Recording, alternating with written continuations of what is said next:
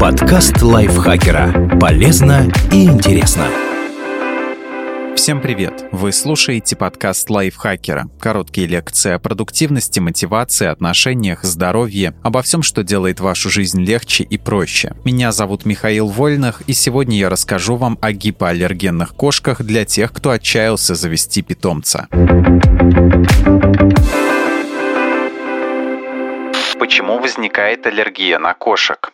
В домашних условиях кошки чаще всего становятся причиной аллергии, уступая только полевым клещам. Винить в этом стоит вовсе не шерсть питомцев, а особый белок ФелД1, который содержится в слюне и секрете сальных желез домашних зверьков. Когда кошка вылизывается, он распределяется по ее шерсти, а также распространяется в воздухе и оседает на тканях, включая обивку мебели, шторы, ковры и одежду. При вдыхании микрочастиц белка аллергена организм некоторых людей вырабатывает иммуноглобулин Е. Это заставляет тучные клетки высвобождать гистамин и другие химические вещества и вызывает чихание, насморк, зуд и слезоточивость глаз, иногда проблемы с дыханием, астму. Есть ли полностью гипоаллергенные кошки? Все домашние кошки производят белок ФелД1, так что полностью гипоаллергенных пород не существует. В то же время количество вещества может сильно разниться среди особей. Например, молодые кошки производят больше белка, чем старые, а самцы превосходят в этом вопросе самок. Но при этом, если кастрировать животное, уровень ФелД1 снизится. А вот длина и окрас шерсти не влияют на количество аллергена, так что пушистый зверек с толстым подшерстком может вызывать не больше проблем, чем замшевый на ощупь сфинкс. В то же время ветеринары ветеринары с ресурса PetMD утверждают, что некоторые породы вызывают чуть меньше проблем у людей, склонных к аллергии. Какие породы наиболее гипоаллергенны? Нет никаких гарантий, что какая-то из выбранных пород не вызовет у вас аллергии. Поэтому прежде чем забирать зверька домой, постарайтесь провести с ним какое-то время и посмотреть, как отреагирует ваш организм.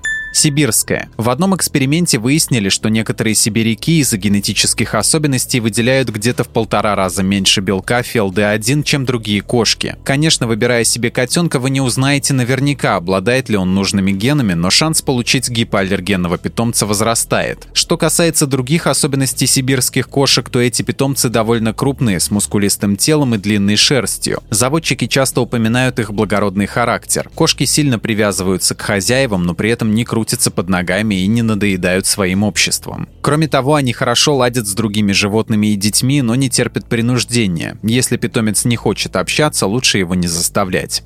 Балийская, балинес – Балинезы похожи на сиамских кошек, но имеют более длинную шерсть. У них тоже голубые глаза и поинтовый окрас, светлое тело и темные мордочка, уши, лапы и хвост. В отличие от многих длинношерстных кошек, балийские практически не линяют. Шерсть у них однослойная, гладкая и шелковистая на ощупь. Зверьки этой породы очень общительные и требуют внимания хозяев, подвижны в любом возрасте и хорошо ладят как с другими питомцами, так и с людьми ориентальная короткошерстная. У ориентальных или восточных кошек длинная мордочка, большие уши и миндалевидные глаза. Это изящные и атлетичные животные. Шерсть у них гладкая и довольно короткая, а ее оттенок может быть любым. Существует более 300 видов расцветок. Эти кошки очень умные, энергичные и любопытные. Они поддаются дрессировке, подстраиваются под ваш график и очень любят внимание.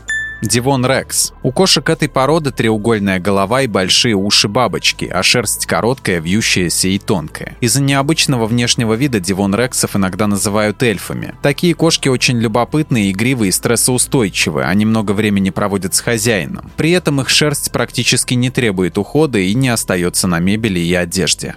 Корниш Рекс. Это изящные кошки с длинными лапами, изогнутой спиной, большими ушами и короткой кучерявой шерстью. Корниш Рекса очень любопытные, игривые и ласковые. Они буквально не отходят от своих хозяев, участвуют во всех их домашних делах и много времени проводят на руках.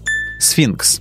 Эти безволосые кошки невероятно приятны на ощупь. За счет небольшого пушка их кожа напоминает теплую замшу. Несмотря на отсутствие шерсти, сфинксы все же требуют некоторого ухода. Нужно протирать складки на плечах, мордочке и голове, чтобы смыть избыток кожного сала, а также чистить уши. Сфинксы умные, хорошо поддаются дрессировке и отлично ладят с другими питомцами и детьми.